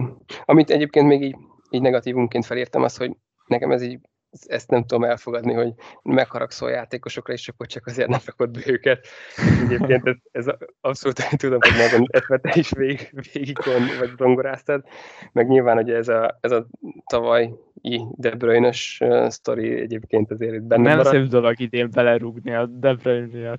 Nem szép dolog. Ez nem szép dolog. Én, én raktam be elsőnek idén. Ez, ez igaz. Még, ez igaz, még igaz. senkinek nem volt bent, nálam már bent volt. De egyébként jó, oké, ez most egy kisebb, kisebb fokozatban azért Gündogáról is egyébként elmondható volt, hogy Abszolút, igen. azért, igen, tehát itt már csak azért se, hogy szerintem egy, egy idő után ezt félre kell tenni, ezt, a, ezt hogy, hogy dacból csak azért se. De aztán persze nyilván ugye, ugye ez is ö, egyébként stílusfüggő, mint hogy az is stílusfüggő, hogy ö, ez az utolsó gondolatom így a csapatoddal, vagy a szezonoddal kapcsolatban, hogy, hogy szerintem is kicsit ö, túl súlyoztad a, a sorsolást a, a forma ellenében. És, de ezt mondtad is egyébként, hogy, hogy ezt te is úgy érezted, és ja, például egyébként ez a, ez a Nétó is tök jó példa volt erre, hogy például őt nem nagyon tartottam indokoltnak, főleg egy wildcard csapatba berakni, csak azért, mert jön három-négy jó meccse. Én igazából ezeket tudtam így, így kiemelni, így negatívumként, de, de tényleg gratulálok, szóval hármunk közül abszolút neked volt a legjobb szezonod, úgyhogy, úgyhogy igen, itt nem nagyon, nem nagyon tudok sok mindenbe belekötni. Én azt mondom, hogy itt le is zárhatjuk. Ezt Azt mondod? Nem, nem, nem, nem. Itt próbáltad itt már a Trosszárdot mondani, meg a Fodent, igen, hát ez, ez abszolút kiemeltem. Olyan, mint amikor szamúcázásnál, a picsázásnál rám kerül a sor. Igen, most rád kerül a sor rendesen. Az a helyzet, hogy, hogy döbbenetes egyébként megnézni a kezdő csapatodat. Tehát amivel elkezdted a Game Week egyet, az, az olyan, mint hogyha, mint, mint hogyha így, így belettél volna drogozva, vagy, vagy nem, tudom, nem tudom, mit toltál ott. Pedig jó volt a szezon kezdettem, vagy legalábbis okés. Hát így volt egy 40 pontos kapitányod, oké, hát ez így nagyon rendben van, de... Calvert Luinom, azért ez nem volt rossz. Persze, aláírom, nincs ez semmi baj, ezek jók voltak, de, az, de ott voltak olyan pikkek, amik, amik tehát igen, ezt már beszéltük, hogy te egyértelmű szabályrendszer szerint dolgozol, és ezek az emberek abszolút nem, de hogy egy kicsit se illenek bele ebbe a dologba is. Tehát a, a, nem tudom, mi volt egyébként, én, én nem emlékszem már ott az a kezdőadásainknál, hogy ezt így nagyon fikásztalak -e volna, de szerintem nem, nem történt meg, hogy, hogy te Ben davis kezdtél. Erre szerintem, erre szerintem nincs, nincs, nincs, nincs, nincs magyarázat, nincs védhető, védhető dolog, nincs. Tehát Akkor még azt hittem, hogy Reguljon a United-be jön. Nem, ez volt az olyan, hogy így megnéztem, és így, és így mi, mi, mi történt? Tehát, hogy az hol, hogy? Nem tudtam azt a Ben Davis-t hol rakni, a Szent Maxim, azt emlékszem, hogy a Newcastle-nek nagyon jó volt a sorsás, azt két fordulón. Nem mond, meg kiraktam, és 40 méterről akkora, akkora gólt lőtt, a rohadék, mínusz négyen raktam ki, és akkora gólt lőtt. De hogy az se a tepikket. Tehát összességben nagyon nem a tepikked. A Foden igen, azt, az, az sokan benézték, az a tepikked, azt nagyon sokan, azt nagyon sokan benézték, és és igen, és akkor igen, emellé utána később hozta a Trosszárdot, az nagyon durva, meg az, hogy mondjuk ez, ez mondjuk önmagában én nagyon büszke lennék rá, hogy, hogy benne volt Timo Werner az FPL csapatban. Én, én, én, nekem, nekem ez egy kiadott zicserem volt idén, és még nem is blankált, az a szép az egészben. Mikor uh, hoztad Wernert? Első, első fordulóban vele Tehát, hogy nagyon durva az ember. Tehát azért mondom, hogy ilyen csapatot összerakni, ez számomra teljesen... De, Magyarán. Mentségem lesz olyan, egyből behoztam Marcialt, aki akkora király volt. Game első cserél, Anthony Marcial. És aztán hoztad helyette Jimenez, nem? Szerintem igen. Igen, Szerintem utána már javultunk. Egyen javultunk, igen. Szóval a szezon kezdeted az, az, az, az valami elképesztő. Tehát, hogy az, az a vicces, hogy kezdeni. így is egész okés volt a, okés. voltam a szezon kezdetem, mert a, a főpontok azok stimmeltek, a Mitchell, a McCarthy az okés volt, az Inks, a calvert kimondottan jó volt, és akkor a Salah Aubameyang az eszméletlen sablon volt. Meg volt még egy trend, ami borzasztó volt, de nagyon nagy sablon volt.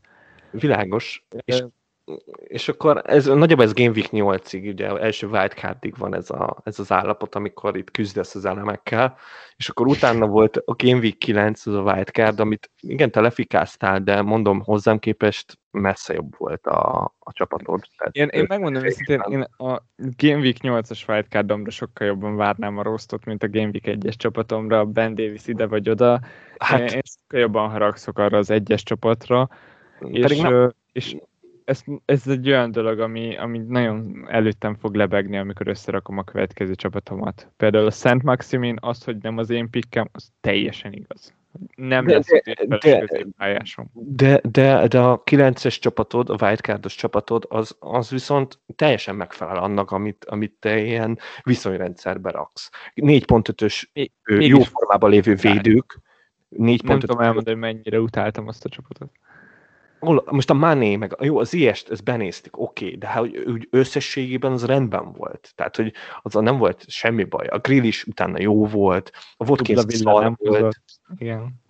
Szóval, hogy e, ezt aláírom, de hogy, hogy itt szerintem itt sokkal kevesebb hiba volt, mint, mint a Game Week 1 de ez most mondom, ez az én véleményem, és akkor nagyjából azt írtam föl, hogy itt igen, a Game Week 22-ig néztem, mert hogy utána váltottál három csatára, szerintem ez egy fontos dolog, és akkor mondom, ez, ebből szerintem egész okésan kijöttél ezekből a sztoriból, mert itt 200k körül voltál. És azt szerintem úgy, hogy még van hátra 10 nem tudom hány forduló, az még bőven jó.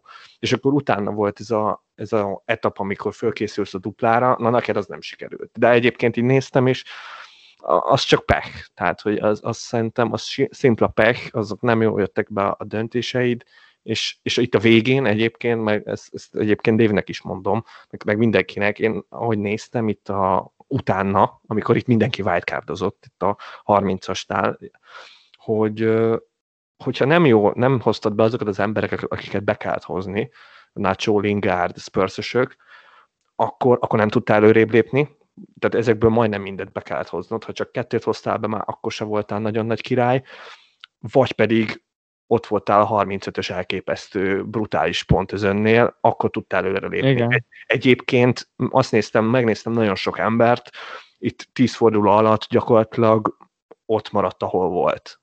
Vagy egy minimálisat lépett előre, de, de csak azt tudott igazán előrelépni, aki vagy mondom az első feltételnek megfelelt, hogy nagyon sok jó játékosa volt a wildcardnál, vagy, vagy a 35-ösnél összedúrantott egy, egy két fordulónyi pontot, akkor lehetett előreugrani, itt a legvégén meg már random pikkek hozták a pontokat, esélytelen volt. Szóval igen, ez már itt a végén nehéz volt, neked ott mentál ott a, a dupla ára készülésnél. Nekem az utolsó fordulóról csak annyi marad meg, hogyha megnézed az én csapatomat és a tiédet, akkor azt mondod, hogy nekem rohadt jó fordulóm volt, neked meg átlagos, és nekem két ponttal volt többen. Ez nagyon durva. És ez tényleg így van. És ez, ez, ez amúgy érdekes. Igen. Ez a lélek. Ez, ez, nagyon vicces. Ez az, nagyon azt, az, azt az időszakot, ö, azt nagyon érzem én is, amikor, amikor most ez dupláról való készülésnek nevezett, de itt igazából a kulcs az az volt, hogy túl voltunk egy decemberi hajtáson, ott, ö, ott egy abszolút egy kiégés volt egyébként, Persze, és, ö, és és az az, ami, ahol, ahol többet kellett volna egyébként foglalkozzak vele, meg, meg picit tényleg de mondom, annyira nem voltál rossz, mert, mert mondom, hogy... De közben hát... mégis, mert egy Rashfordon volt, miközben mindenkinek egy gindogánya, szóval, hogy elképesztő. Jó, jó, de az nem állapot, hogy 70 ponttal rossz fordulóid vannak. Tehát az szerintem összességében az, az, az nem állapot. Konkrétan össze, itt megnézem, egymás után volt hét olyan fordulód, amikor plusz 70 pontod volt, és abból két forduló volt jó. Az összes többi az, az, nagyon, az két fáj, Micsi fölött van. Szóval, hogy... És, e, és egyébként az meg is viselt valamennyire, szóval ott emlékszem, hogy kifejezetten dühös voltam, és, és, és ez kiadott arra is, hogy, hogy milyen módon álltam hozzá a, a cserékhez, meg a döntésekhez. Hát világos. De egyébként tök érdekes, hogy, hogy ezt mondod nekem, ez például kívülről abszolút nem tűnt így, hogy, hogy téged ez bármennyire is befolyásolt volna, meg én nem tudom, imádtam. Pont nektek rendeltem. De, az, az figyelj, de az, az, az oké, és szerintem ez mindenki azon a vonaton ült, hogy, hogy hozta, vagy, vagy igen, a top 10 átlagát, és akkor jöttek a piros nyilak ilyen, ilyen 200-300 kás helyezésnél, szóval ez, ez, teljesen abszurd. Én nem tudom, hogy egyébként ez így van, a más szezonban ezt eddig nem figyeltem meg, de, de ez durva, hogy így szerintem egy tök pragmatikus tudtál maradni, meg, meg, meg a saját stílusodat tudtad így végig tolni, legalábbis nekem így ez jött le egészen addig, amíg Máté be nem előzött itt a, itt a 35-ösben ezzel a szörnyetek pontszámmal itt a, a duplával, de, de hogy, hogy, hogy szerintem tényleg nem, nem vittek el ezek az érzelmek, nem mentél nagyon más kapitány felé, tehát szerintem csináltad végig a, a saját stílusot, és szerintem ez így tök jó volt. Legalábbis így nekem így kívülről abszolút ez, ez érződött. Összességében egyébként én úgy állok ez a szezonhoz, hogy rossz szezonnak jó volt. Hát igen, szóval ahhoz képest jó vagy. Tehát, hogy... Bízok benne, hogy, hogy ez volt az, amire majd tudok úgy hivatkozni, mint esetleg Ted az idejére, hogyha ha valakinek ez a rossz szezonja, akkor tök király. Na igen, de akkor... amúgy, amúgy én a Dave-hez akarok most fordulni, hogy ezt hogy viselted? Mert én azért tavaly, nekem az, az azért nagyon nagy ütés volt. Tehát mert, na most neked körülbelül ugyanolyan rossz szezonod van, mint nekem tavaly, és, és azért én, én mélyre kerültem emiatt, hogy tényleg teljes csőd. És Egyébként ezt erősnek, nem, erősnek érzem. Melyiket? Hát az, hogy 400 valahány K lett, tett a dév. Szerintem mennyi? Annyi lettél? 420, igen. valami ilyesmi, igen. Azt, igen, azt igen. teljes csődnek nagyon erősnek érzem. Tényleg De egyébként amúgy, amúgy én, én ezt én, úgy értem meg. Én 660 lettem, szóval igen, az azért az, az messze rosszabb, de igen, jogos. De nem, én, én, én is így, így értem meg, mert most egyébként ja, most így minden, nem tudom, így, így csak hogy így perspektívába tegyük, most itt megnézem, azt mondja, hogy 2014-től kezdve, és a legrosszabb szezonom az egy 36k volt. Jó, szóval, igen, úgy igen. Tehát, hogy, hogy azért ez, ez, ez, csak hogy tényleg a perspektíva kedvére, ez, igen, azért ez méretett, és amúgy így, így utólag visszagondolva nem volt annyira gáz, meg egyébként nem vesztettem el a kapcsolatot az FPL-lel, szóval hogy ez ilyen szempontból egy jó tanulság volt, hogy hát igazából ez, ez ugyanúgy le tud kötni. Nem is, nem is az, hogy ugyanúgy le tud kötni ez a játék, de hogy, hogy igazából így tudtam vele foglalkozni. De itt, itt elsősorban a szezon közben ott volt az, hogy, hogy tényleg így bármit próbálok, és nem jön be semmi, így nagyjából a közepén ott volt egy ilyen, ilyen erősebb törés, és akkor akkor, akkor tényleg így, így elegem volt ebből az egészből. Aztán egy a vége fele viszont úgy, úgy elég jó, kicsit úgy jobban tudtam, lazábbra tudtam fogni a dolgokat, és akkor valahogy úgy, úgy jobban tudtam végigmenni, de az, az mindenképpen mondom pozitívum, hogy így, így végig tudtam ezt így normálisan játszani, nem hagytam ott, hiába nem jöttek úgy a dolgok nem tudom, igazából egyébként ez nagyjából, vagy nagy részt szerintem nektek is köszönhető, meg, meg így a Discordnak is köszönhető, mert így azért így együtt, így közösségben ezt azért könnyebb volt elviselni, mint nem tudom, itt, itt egyedül ezen bosszankodni. Úgyhogy ja, igazából úgy gondolkozni végig is jó volt, meg, meg tényleg így remélem, hogy, hogy tényleg a tanulságokat is le tudjuk szűrni, és egyébként tök jó, hogy, hogy mondjuk ilyen, ilyenkor születik ez az adás, mert remélem, hogy tényleg ezeket fogjuk tudni hasznosítani én, én arra leszek kíváncsi a következő szezonommal kapcsolatban, hogy nagyjából tudok-e ugyanannyi időt fordítani mindegyik fordulóra. Tehát én határozottan azt érzem, hogy, hogy volt egy, egy pár forduló, amikor, amikor nem, egyszerűen nem raktam bele annyit, mint amennyit mondjuk szeretnék, Főleg ez, ez abszolút az, az időszak volt, amit, amit már itt emlegettem, itt a Rashfordos Unitednek jó, jó sorsolása volt, és akkor könnyű volt azt mondani, hogy várom Rashfordtól a pontokat. Ö, és, és ez december után volt, ami, amikor e, azért elég kemény hajrát toltunk. Itt az egész szezonra elmondható, hogy egy, mi egy game week elé nem csináltunk adást, és az, az konkrétan úgy volt, hogy nem volt közte nap. Igen, igen effektíve vasárnapról hétfőre mind a két nap volt meccs, és a között volt egy game week, ami, amit nehéz lenne annak nevezni. De hogy nem is feltétlenül, hanem arra, hogy amit nagyon megpróbálok, és ez szerintem a kiégésben is segíthet sokaknak, hogy, hogy amikor gondolkozok, és amikor az FPL-el foglalkozok, azt megpróbálom majd jövőre sokkal hatékonyabban csinálni, és mondjuk akár leülök a hét elején, mondjuk gondolkozni egy fél órát, egy órát, és akkor utána passzívan a hétközben, amikor eszembe jut, mert hát nyilván hobbi lévén azért sokszor jár az ember eszében, és akkor utána jön el a hétvége, amikor megint csak valamikor intenzívebben. Ez az, amit így megpróbálok kitűzni magam elé, és hogy, hogy nagyjából minden Game Week kapjon valamennyi ilyen törődést. Kis füzetet használsz amúgy? Viszonylag ilyen, ilyen posztiteket szoktam, arra szoktam jegyzelni, meg füzetre is, mindenre. Jó, hát nekem egy füzetem van, és azért ez ad egy rendszert. Jó van, most nem kellnek ezek a tanácsok, most egyszer megelőztél, hagyjál már. Nem, csak mondtam. Mondtam, mondtam, hogy eh, ennyit eh, mondok. Már régen, fejlődni. régen mindig, mindig ilyen kis füzeteid voltak. És szerintem most ezt hanyagolod. Tudod, hogy elhagyom a füzeteimet. Jó, mondjuk ez igaz. Jogos. Jó, jó volt, egy picit mindenki belerugott a másikba. Fordítva ne csináljuk meg, hogy esetleg én is belerúghassak a Mátéba. Hát figyelj, ha valamit szeretném mondani, még, még elmondhatod.